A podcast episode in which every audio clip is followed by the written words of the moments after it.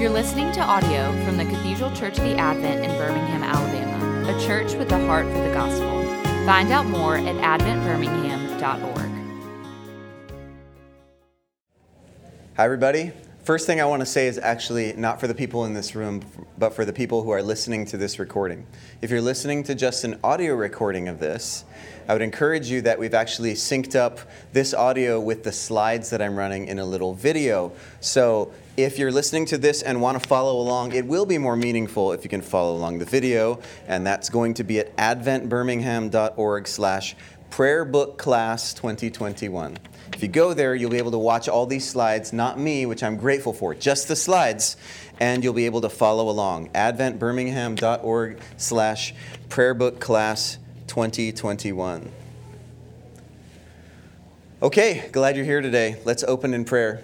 Dear Lord, thank you so much for gathering us, and we ask that you would be pleased over these next three weeks to unveil why we worship the way we do in a meaningful way that actually changes the way we step into uh, the gathered worship of your people, the way we encounter your presence among us, the way we hear your word and your gospel. So give us all those things and more, Lord, and teach us now through your word alone and through Christ alone. Amen. Well, so we're beginning a journey for three weeks on why we worship the way we do, and hopefully it'll illuminate because if you're new to this tradition or not, this is funny. I've taught this course before, and I had an 80 year old Episcopalian who had grown up in eh, the Episcopal Church and the Anglican tradition his whole life. And after I taught this, he came up to me frustrated, and I thought, oh no, here we go, another pastoral encounter with an angry parishioner. And he just said, I'm frustrated that I didn't get this stuff earlier. And I didn't understand this because the moment I started getting it, it changed the way I encountered these words uh, and these liturgies and the way I worshiped with the people of God. So uh, that's what we hope really gets unlocked. I don't want this to be a head trip where you gain information about the liturgy. I'd much rather it actually help you to worship God better among us. So we've got two goals for this class. One is to help us better connect head and heart in the worship service. So, Thomas Cranmer, uh, I'll tell, tell you a little bit more about him later, but Thomas Cranmer, a big hero of mine, an English reformer, and he helped architect the Book of Common Prayer. In his first preface to this, this is what he said was the purpose that the people should continually profit more and more in the knowledge of God and be the more inflamed with the love of his true religion. Now imagine that that the goal of what he was trying to set forth with this Book of Common Prayer was passionate, fiery love of God. I don't know about you, but that's not what I tend to think about when I think about liturgical worship. But that was precisely his point. You know, he says, uh, I'm enough of a charismatic to believe that when I come and gather with the people of God, I expect to encounter him. And I want this book, this liturgy, these words, these prayers to help with that. So I want this course to help us better connect head and heart. Secondly, I want this course and any re- resources I give you. I don't want to share every detail about the liturgy. Don't want to go through all the symbolism and stuff like that. Cool as that is, what I want you to feel and know is, uh, is, is to be able to hear the gospel more clearly in worship. So to kind of cut through all the details and actually to hear the good news of who Jesus is and what he's done as a result of doing this. That's why we're here over these next three weeks, is what we're going to do. We're going to kind of overview the Book of Common Prayer, both its heart and its theology and history a little bit today. Next week, we're going to blitz through the morning prayer liturgy. That's the one that we use alternating with Holy Communion at the Advent. And the third week, we're going to blitz through the Holy Communion liturgy, again for the purpose of those two things better connecting head and heart and hearing the gospel. I want to begin with two warnings. Um, these are both from Scripture and then followed up with Cranmer on Scripture. This first one, I read this verse recently. I thought, gosh, people in liturgical traditions, especially, always need to hear this. Isaiah 29 13 to 14. Then the Lord said, Because this people draw near with their words and honor me with their lip service, but they remove their hearts far from me and their reverence for me consists of tradition learned by rote. Therefore, behold, I will once again deal marvelously with this people. That's not a good thing, okay? When God's dealing marvelously with you, that's not a good thing. Wondrously marvelous.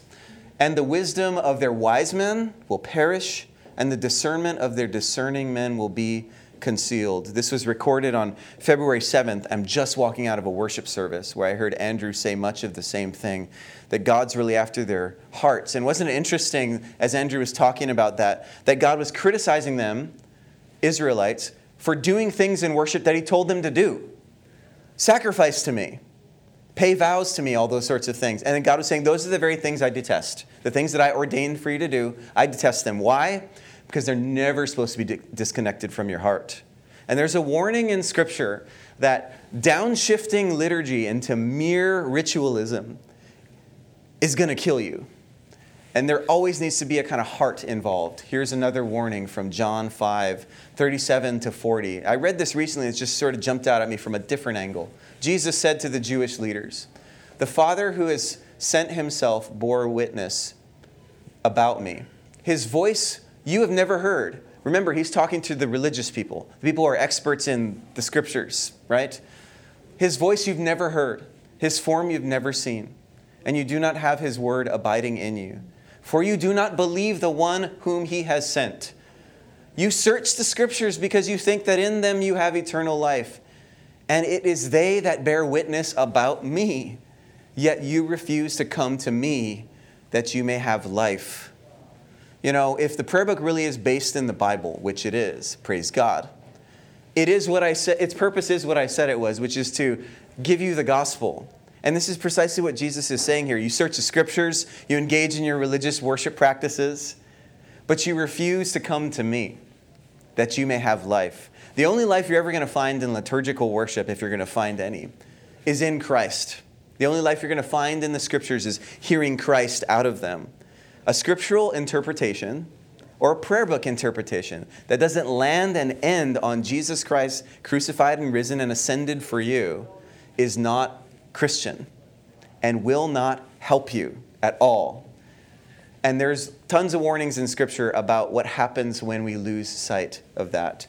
Cranmer, in his 1544 litany, okay, we have to remember that in his day, in the 16th century, prior to what he did and the other English reformers did, people who spoke English as their native language didn't worship in their native tongue.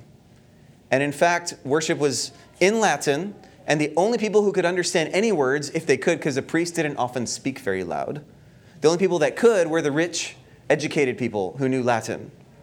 So the rest of us would have been sitting there really not knowing what's going on. And so when Cranmer translated this into English, imagine what it's like to hear a worship service in your native tongue for the first time. Well, if you're a traditionalist, you're like, this is way out of control. There were massive rebellions in Devon and Cornwall mocking the new liturgy because it was so different from tradition. They were so annoyed with it that not only did they take up arms and go to war over it, they called the new liturgy a Christmas game. They're like, it's a little child's game you're trying to play. You know, you have to say it in our language, not in the lofty, sacred, un- non-understandable Latin, but in this sort of dumbed down contemporary language of English, you know? We hate that. But that was the sort of reaction to it. So the first thing Cranmer translates into English is way back in 1544, and it's this litany, which we're getting to. You know, it's that long prayer that sometimes we feel like we have to endure at the beginning of Lent because it goes on forever. It's super cool, but you got to pay attention to it.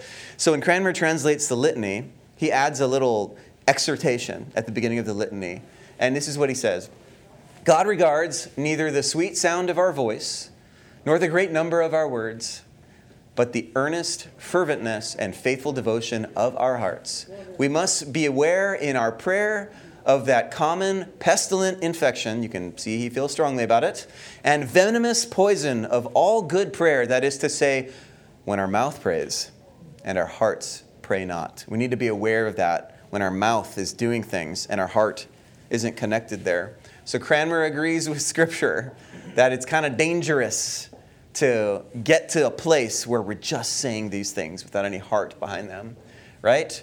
I want to give you some history, and first I want to ask who was Thomas Cranmer? Thomas Cranmer was a Cambridge Bible scholar who had a reputation for demanding rigor from his students, which means, you know, by the time he was teaching Bible, people were like, you don't want to take that prof.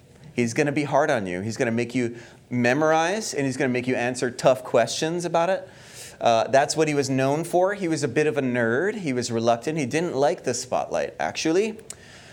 He was reluctantly appointed for a bunch of very funny reasons that he sort of slipped into being on King Henry VIII's radar, which you never want to be in Henry VIII's radar, especially the kind where you end up marrying him because then you end up dying, right? He was reluctantly appointed the Archbishop of Canterbury in 1532 and then eventually had his consecration service in early 1533. He was martyred in Oxford in 1556, burned at the stake by Bloody Mary for, I'll just say it this way, ultimately believing the gospel and preaching that gospel. My favorite description of him, though, is from Ashley Null. Uh, uh, he's a Cranmer scholar, my doctoral supervisor, uh, who pulled together some references about the eyewitness accounts from Cranmer's secretary named Ralph Morice. And so this is what Null summarizes Morice said Despite the pressures of his office and his era, Cranmer's most striking characteristic was to forgive his enemies. He was determined not to hold a grudge against his many personal enemies, even when they came very, very close to bringing about his destruction in 1543. Read about that episode sometime. Indeed, Cranmer was notorious for not only pardoning those who had conspired against him, but even going so far as to do his best to advance their personal interests after they had apologized, at least a little. As William Shakespeare had Henry VIII put it, do my Lord of Canterbury a shrewd turn, and he is your friend forever. Cranmer's habitual benevolence was not merely the naivete of an innocent in high office. Rather, his demonstrated love for those who opposed him was the conscious decision of a dedicated evangelist. When criticized for being so lenient with his enemies, many of his friends busted his chops for how, how too kind he was to his enemies. Cranmer had this to say this is a quote What will ye have a man do to him that is not yet come to the knowledge of the truth of the gospel? Shall we perhaps, in his journey coming towards us, by severity and cruel behavior overthrow him? And as it were, in his viage, stop him? I take not this way to allure men to embrace the doctrine of the gospel. And if it be a true rule of our Savior Christ to do good for evil, then let such as are not yet come to favor our religion learn to follow the doctrine of the gospel by our example in using them friendly and charitably. So Cranmer's forgiving of his enemies had to do with the fact that he was so arrested by God's own love for him that the only thing he could think to do, especially as an evangelist for the good news of Jesus Christ, to his enemies who opposed it, was to do the most radical thing ever to return wounds with love, to offer forgiveness and even personal deference to someone who had wronged you.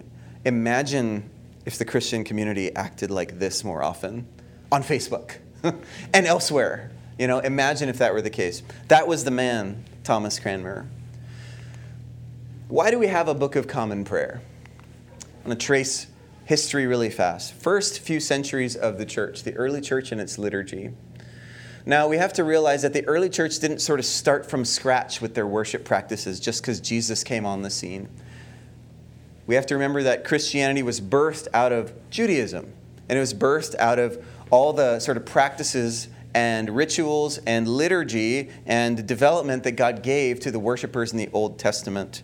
So by the time the first century rolls around, and Jews are worshiping in the synagogue, you can believe, and it actually carries through to our liturgies this day, observable in the Book of Common Prayer, that some Jewish liturgical practices that were part of the synagogue, some things, some things like reading the scriptures and then preaching about it in that order, and other things like that, and using little responses here and there, made their way into the way the Christians, upon hearing about Messiah Jesus Christ, started worshiping. So it's kind of inherent in the idea that if they had these worship practices that were ultimately fulfilled in who Jesus is and what he's done, that they'd maintain those things and center them around Jesus. So that's the sort of beginning stages and some of the earliest things we notice in the documents we have about the way Christians worshiped in various arenas was with these kinds of bare bones liturgies some of which are part of our liturgy today. The thing we said today in Holy Communion uh, the Lord be with you and with thy spirit. Lift up your hearts. We lift them up unto the Lord. That is a very ancient practice of the church, uh, part of some of our earliest liturgies. And isn't it cool that we worship with them as we say those words together? Sometime a little bit after the second century, on into the third and through the 15th, and gosh, that's a big swath of time, right? This is really the period of time, the medieval period, when the church was established when the Edict of Milan, uh, issued by Constantine, came out legalizing Christianity, and it gave Christianity a foothold to sort of establish itself and flourish. So, this is where you see the building of buildings, and where you see these kind of bare bones liturgies start to take on a life of their own, travel from region to region, begin to become more ornate and elaborate until the time when you get to about the 15th or 16th century, when to be a priest leading a liturgy required you to have stacks of books to be able to do it. You had to have several books and be familiar with how to flip between them and go in them so that you could lead people in worship this way. Um, and you also had to be aware of all the rituals and practices and their symbology. And you had to be aware of how to use all the stuff inside your church building or your parish or your cathedral or wherever you were. So it was ornate and it was developed, and liturgy was full and, and, and crowded, if you will. So what happens in the Reformation is aside from the doctrinal issues, there's just a desire to kind of pare all this down so it's a little bit easier and simple for a minister to lead people in worshiping God.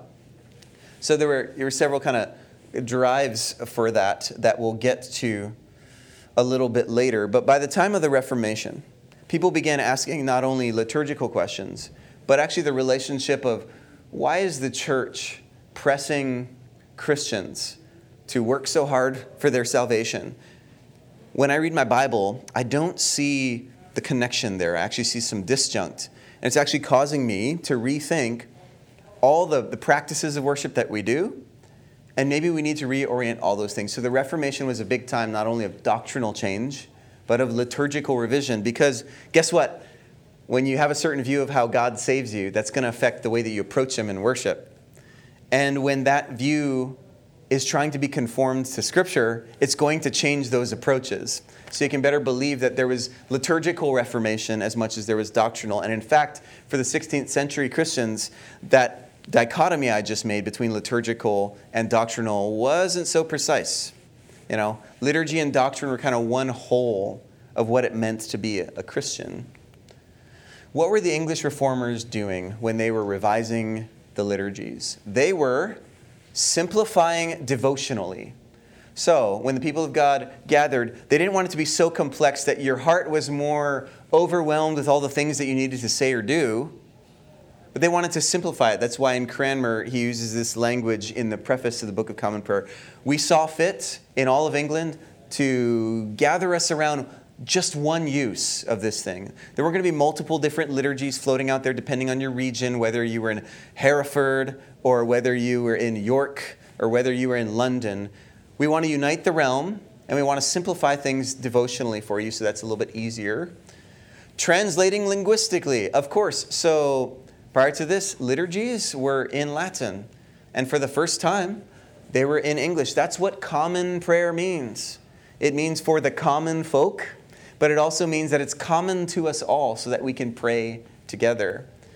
They were transposing theologically.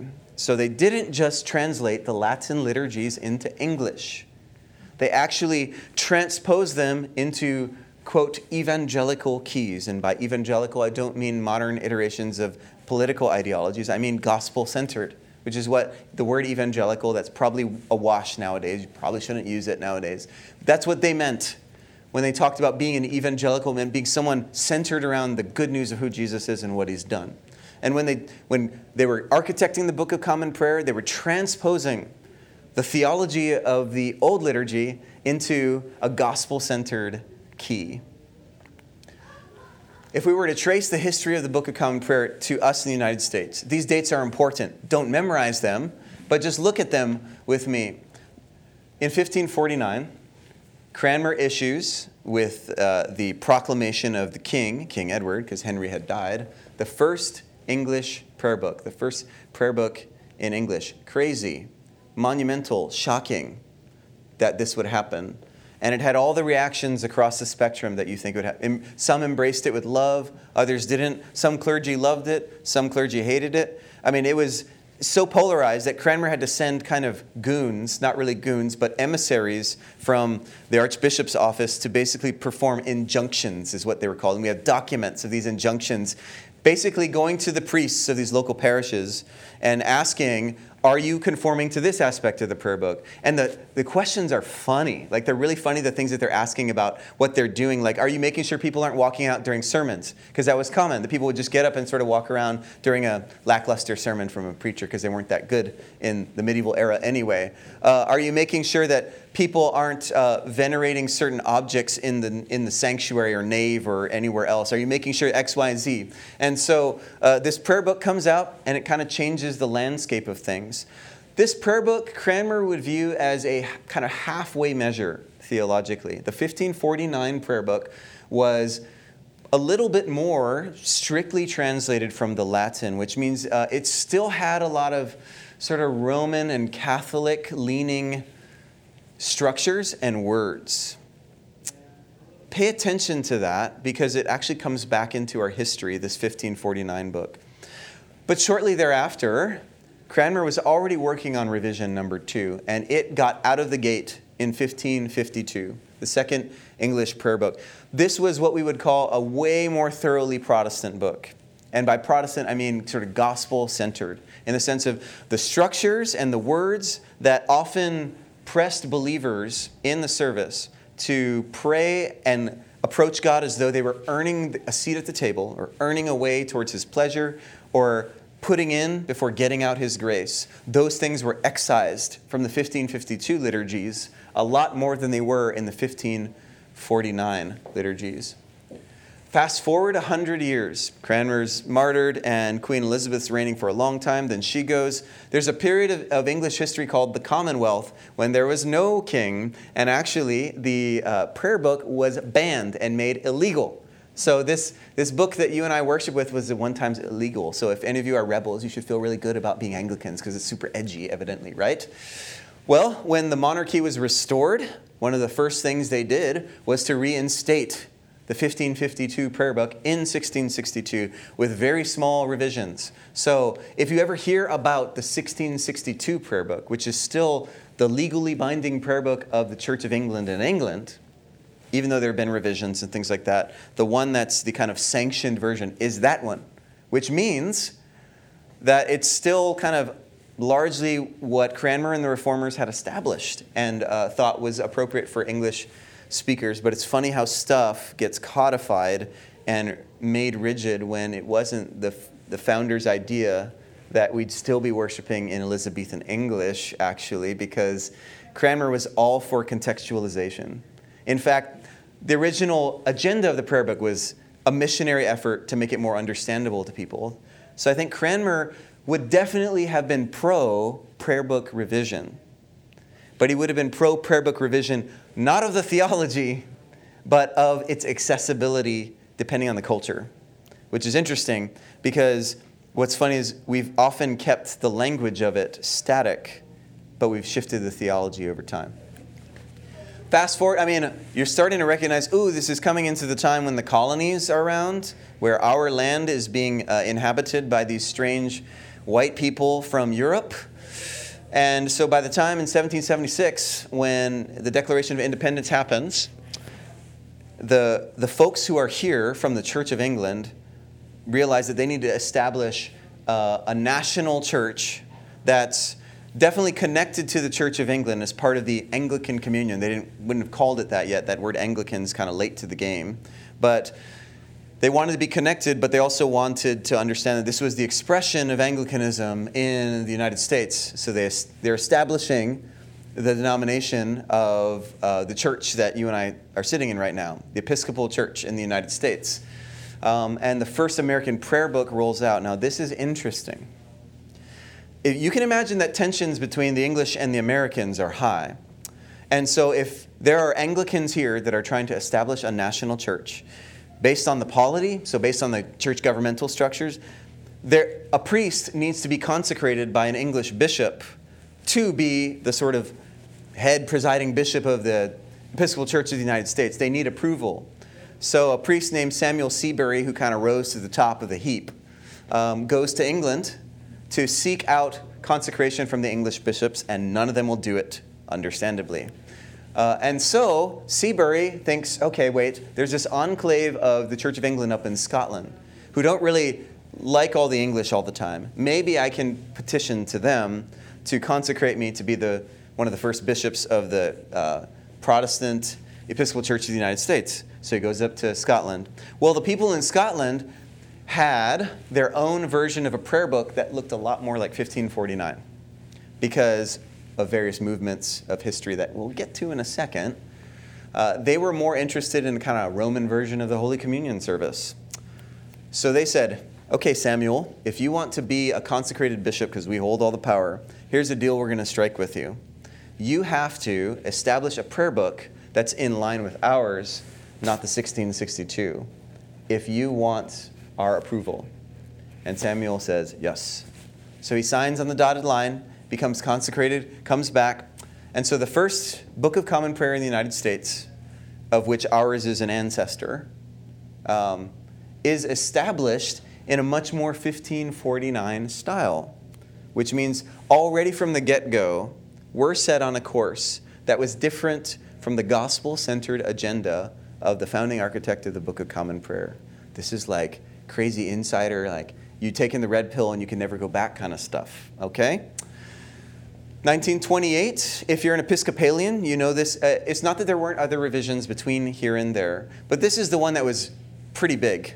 Um, and if you're an old Episcopalian, which none of you are in this room, um, you will remember a time prior to 1979 when you worshiped with this book. But this was a, a major revision that was trying to bring some things up to date. Some sort of theological debates happened in the late 1800s and early 1900s and pressed some things to the fore. For those who really wanted to see some prayer book change, it wasn't as strong as they wanted, but they got more of their jollies in 1979, the second major prayer book revision, which is, revision, which is the current prayer book that we currently have, is the one in 79. And uh, for those who are around for that shift, it was kind of the same reaction that it was in England when Cranmer is- issued the 1549 and 1552, all across the board of Episcopalians liking it, not appreciating it because it was change, recognizing, hmm, there's something different being said that sounds like different theology. I'm sniffing out something different here. But that's a lay of the land. I want to brief, briefly give you a tension that exists in our tradition that I was bringing out when I was talking about these prayer books. In the 1500s, the founding of the Church of England was a gospel centered Protestant vision. There were several movements within the Church of England, though, that really tried to press Church of England to reestablish more of its Roman roots and these movements were, we, were interested in some of the worship practices, we're interested in some of the garb, we're interested in the theology, we're interested in the ancientness of it. And so one of those movements was in the mid 1600s called Laudianism after Archbishop William Laud, who, whose theology was the opposite of the English reformers. He was more of what's called an Arminian. But he was also interested in some of the kind of Roman leaning practices of the church. There's one more in between this one and the next one, but I'm jumping to the mid to late 1800s. I want you to think about these dates relative to our own parish, this church, this building that we stand in. Mid to late 1800s was something called the Oxford and Tractarian movement, when a bunch of priests, ministers, and scholars in and around the Oxford area, especially, were really interested in recovering some of the ancient aspects of worship and theology that they felt like the reformers just blew to the side. They were really interested in reconnecting with some of those things. So there are actually some marvelous gifts out of the Oxford and Tractarian movement. The fact that you and I sing O Come, O Come Emmanuel at Christmas, that's because of the movement here that recovered that ancient Latin text and translated it so well into English. A bunch of hymns that we sing are actually from this recovery because there were some great poets who knew what to do in translating Latin to English. Praise God. But there was also an interest in downplaying the things that made the Reformation distinctive, the gospel centrality of it all. So there was a strong wave, and they had a lot of influence in Anglicanism. They had a lot of influence here. Okay, think with me through the fact. Uh, so they basically won the day. Anglicanism, both in England and the United States, was largely influenced by this wave of teaching and tracts and publications and, and thought of the Oxford Tractarian movement. So that by the end of the 1800s, Anglicanism looked way more Roman than it ever did. Prior to the Tractarian movement, you wouldn't see a bishop wearing a mitre. Prior to the Tractarian movement, you wouldn't have called any person who's wearing a collar like me father. You would have called him Mr. Hicks, is what you'd call me. Prior to the Tractarian movement, you would have seen a much more simple robing for, uh, for ministers in the, in the church. We would have been wearing a cassock and a surplice. But uh, we certainly wouldn't have been wearing the Roman sort of sacrificial garbs of uh, copes and chasubles and things like that, if you know what those are. I could say a lot more about what's different about Anglicanism, but all those things that seem so Anglican about us now actually weren't necessarily native for a long time. Uh, and so that's a bit of a red pill moment, too, right? That some of these things that we think are so old and traditional are actually, actually post Reformation, pretty new comparatively. But you think about the late 1800s, when was our building built? Our building was built in 1873, it burned, and then was rebuilt in 1883 and 1885. That's at the height of the Oxford and Tractarian movement. That's at the height of when the Episcopal Church was really influenced by that. So, guess um, this is just fact. Guess what persuasion of an architect was hired to build our building? The architect who designed our building was a Roman Catholic architect. And there are many things about our space. We don't have time to sort of digest a theology of architecture. There are many things about our space that are very Roman. When this was first built, the table was where it was, real high, and up against the wall. You actually couldn't step behind it.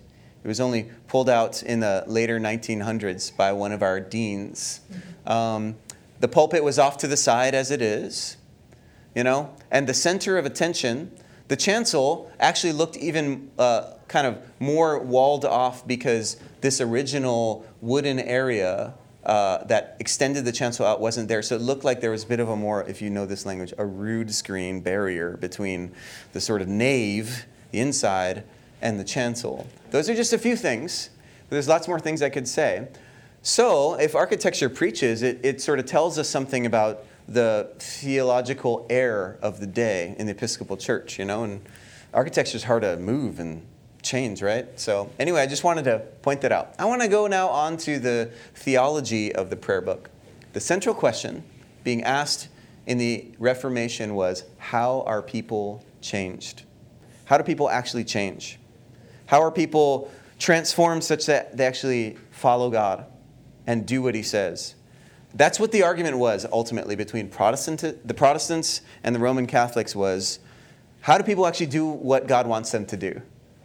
Um, and they offered different answers. The answer of the Reformation was when we read our Bible, people are changed by a work of God in the heart. In the heart. And how does God do this work? How does God change your heart? He does it through His Word, particularly the Word in the Word that it, the Word drives toward, the gospel.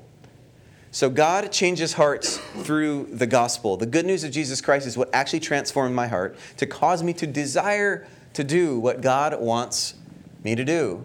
So, the driving force behind the Reformation, and therefore the driving horse behind a Reformation understanding of worship, can be summarized in this statement The Word of God births faith. If I am to have a faith that produces good works, it's the Word of God that does that. It is not a priest telling me to fulfill certain obligations of the sacramental system. It's a Christian telling me God's word so that, and particularly the word about Jesus, so that my heart is transformed into a desiring God's law kind of heart rather than opposing God's law kind of heart. And this is a perpetual thing that a, Christ, a Christian needs, according to Paul, because the flesh remains, and the flesh constantly needs to be told by the Word of God hey, by the way, you forgot you're dead, and you need Jesus. and then the engine of Jesus and the Holy Spirit revs up and goes to work on the flesh. And here Jesus says, so the Word of God births faith is kind of the driving force behind this. This is the way of thinking about it. And here's a more fancy, dancy diagram. God, His Word comes down to us, and it is one way. God reveals. When He gives us His Word, when He gives us Jesus Christ, our response is faith. That's what we give back to God is I trust your word. I believe your word is true. And then from that flow, love of God, worship of God, and love of neighbor, right? That's kind of the scheme there. Hebrews 4 12 to 13. For the word of God is living and active, sharper than any two edged sword, piercing the division of soul and of spirit, of joints and of marrow, and discerning the thoughts and intentions of the heart. And no creature is hidden from his sight but all are naked and exposed to the eyes of him to whom we must give account. I want to focus our attention on a few phrases in this, and I want to ask if they're reminiscent of anything. The Word of God's living and active. They pierce the division of soul and spirit, but here it is. They discern the thoughts and intentions of the heart. So the Word of God is actually an organism in a way that comes at you and discerns you, dissects you, discerns the thoughts and intentions of the heart. And no creature, none of you, none, none of me, is hidden from the sight of the living and active Word. So if we're thinking about reading my Bible, it's actually more than my Bible reads me when I read it. And that the Spirit comes and starts doing some digging. Now, listening to these lines, thoughts and intentions of the heart, and no creature is hidden, what does that sound like? Does that sound like anything in our liturgy? Do you recall it from just an hour ago at the beginning of the service? Amen. The collect for purity, Almighty God, unto whom all heart. This is how the communion service begins. Almighty God, unto whom all hearts are open, all desires known, and from whom no secrets are hid. And there you have the vision for worship, according to Cranmer, is nothing less than open heart surgery. You know, when you come to worship and to encounter the living God, God is interested in sawing open your spiritual sternum, ripping back all that bone, and getting to that very fleshly and vulnerable part of you that is your heart. Speaking to its wounds, saying, That's hurt, that's dying, that's dead, that needs me. Worship is supposed to be an extremely sort of powerful encounter with the living God because that's the way the Word of God works. And Cranmer's sort of outlining this in his Hebrews 4 theology of worship moment at the beginning of the service. It was a prayer that priests prayed prior to the Reformation, but they prayed it privately to themselves as they prepared for Holy Communion. Cranmer gives it to everybody to hear and to pray in their hearts, precisely because he wants us to be clear that what is God doing? He's sending forth His Word to do things to us. Romans 10 17. Faith comes from hearing, and hearing through the word of Christ. It's probably the one stop shop verse that tells us what we were trying to say about the Reformation understanding of what is going on in a worship service. The Word of God births faith. If I'm going to believe God, trust in Him, I need His Word to be declared to me and to tell me who I am and who I'm not, right? So, just as a final exercise, a little bit, I want to relook at this diagram, the Word of God coming down to us, births faith, and I want to actually tease out, if you've been worshiping with morning prayer and Holy Communion, how this cycle happens again and again in a worship service where the Word of God is coming at us, and from us comes faith. And you're going to see this, and hopefully, this will give you some eyes and ears to hear the gospel more clearly and to allow God to sort of do that work on you with a little bit more sensitivity. So, for instance, we have the scripture cycle in our worship service, meaning like, well, right now during COVID, we're only reading one passage. But normally, if you've been here before, you've been used to us reading an Old Testament reading, a psalm, a New Testament reading, gospel, those kinds of things. What happens in both Holy Communion and morning prayer after the scripture cycle and preaching? What, what is the next thing that believers do? Do you know what it is? What do we say in response? We confess our faith in the creed, two for two. Um, yes. And what does the creed begin with? I believe, I faith. So the Word of God comes at us, it does things to us. And what's the response? I believe in God the Father Almighty, maker of heaven and earth, and in Jesus Christ. So out from us springs this, oh, in response to the word of God coming at me, I believe. How about this one? The sermon. What do we do after the sermon? What's the next thing that happens after a sermon? Anybody know? It is the creed, right? Because it's usually part of the scripture cycle. That's right. In the communion service in the uh, in in morning prayer, which is a little tricky because we like do both. So it's like which one's which, right? We offer ourselves to God. We give of our money as a way of saying, "I give my whole self to you." That's what faith looks like. Is I lay myself down as a living sacrifice. The sermon to the offertory is kind of like the whole structure of the book of Romans in a nutshell. Romans 1 through 11, sermon. Romans 12 and on, offertory, right? Where I give myself back to God. How about this one? In morning prayer, after the declaration of forgiveness, after the minister says, Do you know what we say after this? Does anybody know? We say, Oh Lord, open thou our lips, because guess what? Dead in my trespasses and sins, my lips have been closed. Open thou our lips, and our mouths shall show forth thy praise. Glory to the Father, and to the Son, and to the Holy Ghost. And then we sing a hymn. Why? Because worship, glorifying God, is a faith filled activity that only rightly flows in response to the fact that God's word came at us and told us, forgiven, say, it's the resurrection moment. It's also why we stand. Because there's kind of a sense of, in Christ, I rise up from my sin and brokenness to newness of life. And what is there left for the creature to do but simply to go, God, I praise you and glorify you, right?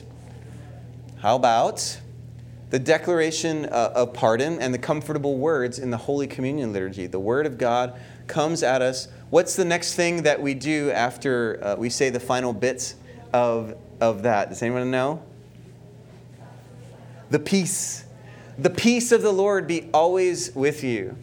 And, with, and this is an interesting other dimension that was actually added in the 79 prayer book that I really like, which is we we're encouraged to shake one another's hands, which freaked out Episcopalians in the 79 because we were used to not touching each other or talking to each other until that moment. And yep, there was like Devon Cornwall style rebellion against this aspect of the prayer book. But it's a beautiful uh, illustration and movement that after I hear this good news, I in turn am not only reconciled to God, but I demonstrate total horizontal reconciliation with other people through shaking of hands and through passing the peace, which means if, if everything between me and God's all good, I really don't have grounds for any kind of grudge against anybody on this planet. I'm free to be a full blown agent of reconciliation. And that's embodied in the simple thing where we go, peace, peace, peace, peace, peace, peace. I mean, it's supposed to be like this m- magical redemption moment where we get, oh, I'm designed to be a, a harbinger of peace to other people. That's kind of the richness of that moment. How about this one? the Lord's Prayer in morning prayer, and then the suffrages. Those are, uh, those are the Lord's Prayer and suffrages are all Scripture. There's nothing in them that's composed by you know, a person apart from the person who is inspired by the Word of God. The Lord's Prayer, of course, is in Matthew, and then suffrages are various statements, mostly from the Psalms, or these bullet points. What happens after that? We respond with sort of our own composed prayers, collects, our prayers of intercession, and thanksgiving. So there's even a cycle within that set of prayers that's meant to give us the Word of God and then cause us to respond in faith. When we receive communion, according to the reformers and Paul, that was a way that the Word of God comes at you and reminds you of who Jesus is and what He's done. What do we do after communion? We pray a post communion prayer that offers faith filled response of we give you humble and hearty thanks. And sometimes we pray this prayer during Lent and Advent. Here we present to you ourselves, our souls, and bodies to be an offering. So it's another place where, in response to the Word of God saying, I love you, I'm for you, this is for you, my body and my blood have been broken and shed for you, what's there left for you to do but to say, Lord, assist me with your grace so that I might live out from here on a godly, righteous, and sober life and bless this world, right? That's the that's the idea there. So, the heart of the Book of Common Prayer is to unleash the Word of God, to convert your heart perpetually through the power of the gospel. That's the goal of a worship service. It should be the goal of every Christian worship service. Sometimes it's harder to hear that, but it definitely was the goal of the Book of Common Prayer as it was established. And that's, as your canon for liturgy and worship, my hope for you and for me is that this word is unleashed and that God, by his power of his Spirit, gives us ears to hear this word coming at us 10,000 times to sort of just churn up our need to do this open heart surgery so that the, on the other side of this, we are people who are um, changed and ready to love God and love others again.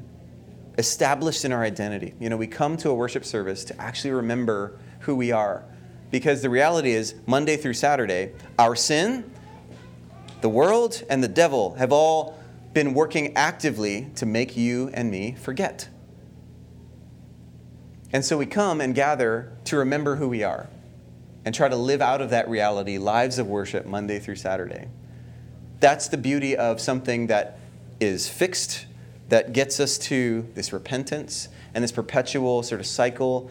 That's one of the reasons why we do the same thing, because when you gather, there really isn't anything else for a Christian to do but to repent and believe the gospel.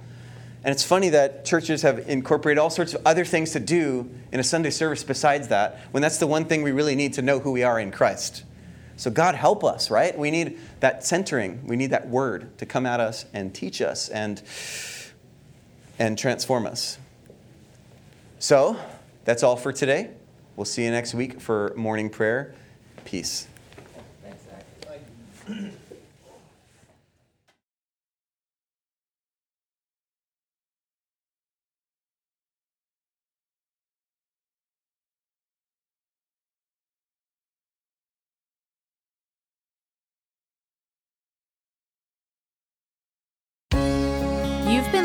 to audio from the Cathedral Church of the Advent. If you live in Birmingham or find yourself visiting, we hope you'll join us at one of our Sunday services. Find out more at adventbirmingham.org.